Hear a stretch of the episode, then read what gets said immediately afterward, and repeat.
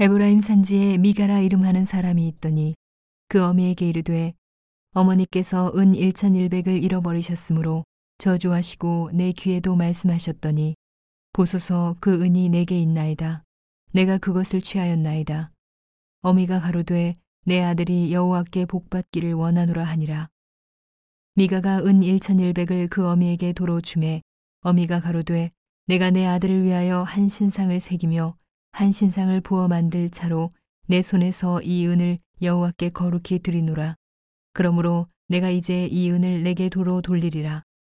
미가가 그 은을 어미에게 도로 주었으므로 어미가 그은 200을 취하여 은장색에게 주어 한 신상을 새기며 한 신상을 부어 만들었더니 그 신상이 미가의 집에 있더라.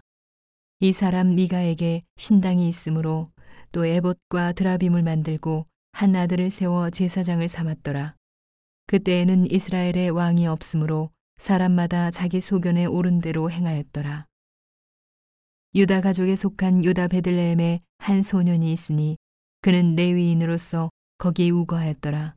이 사람이 거할 곳을 찾고자 하여 그 성읍 유다 베들레헴을 떠나서 행하다가 에브라임 산지로 가서 미가의 집에 이름에 미가가 그에게 묻되 너는 어디서부터 오느뇨?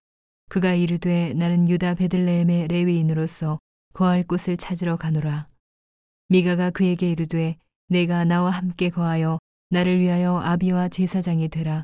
내가 해마다 은 열과 의복 한 벌과 식물을 주리라 하므로 레위인이 들어갔더니 레위인이 그 사람과 함께 거하기를 만족히 여겼으니 이는 그 소년이 미가의 아들 중 하나같이 됨이라.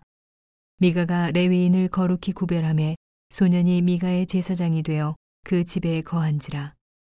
이에 미가가 가로되 레웨인이 내 제사장이 되었으니 이제 여호와께서 내게 복 주실 줄을 아노라 하니라.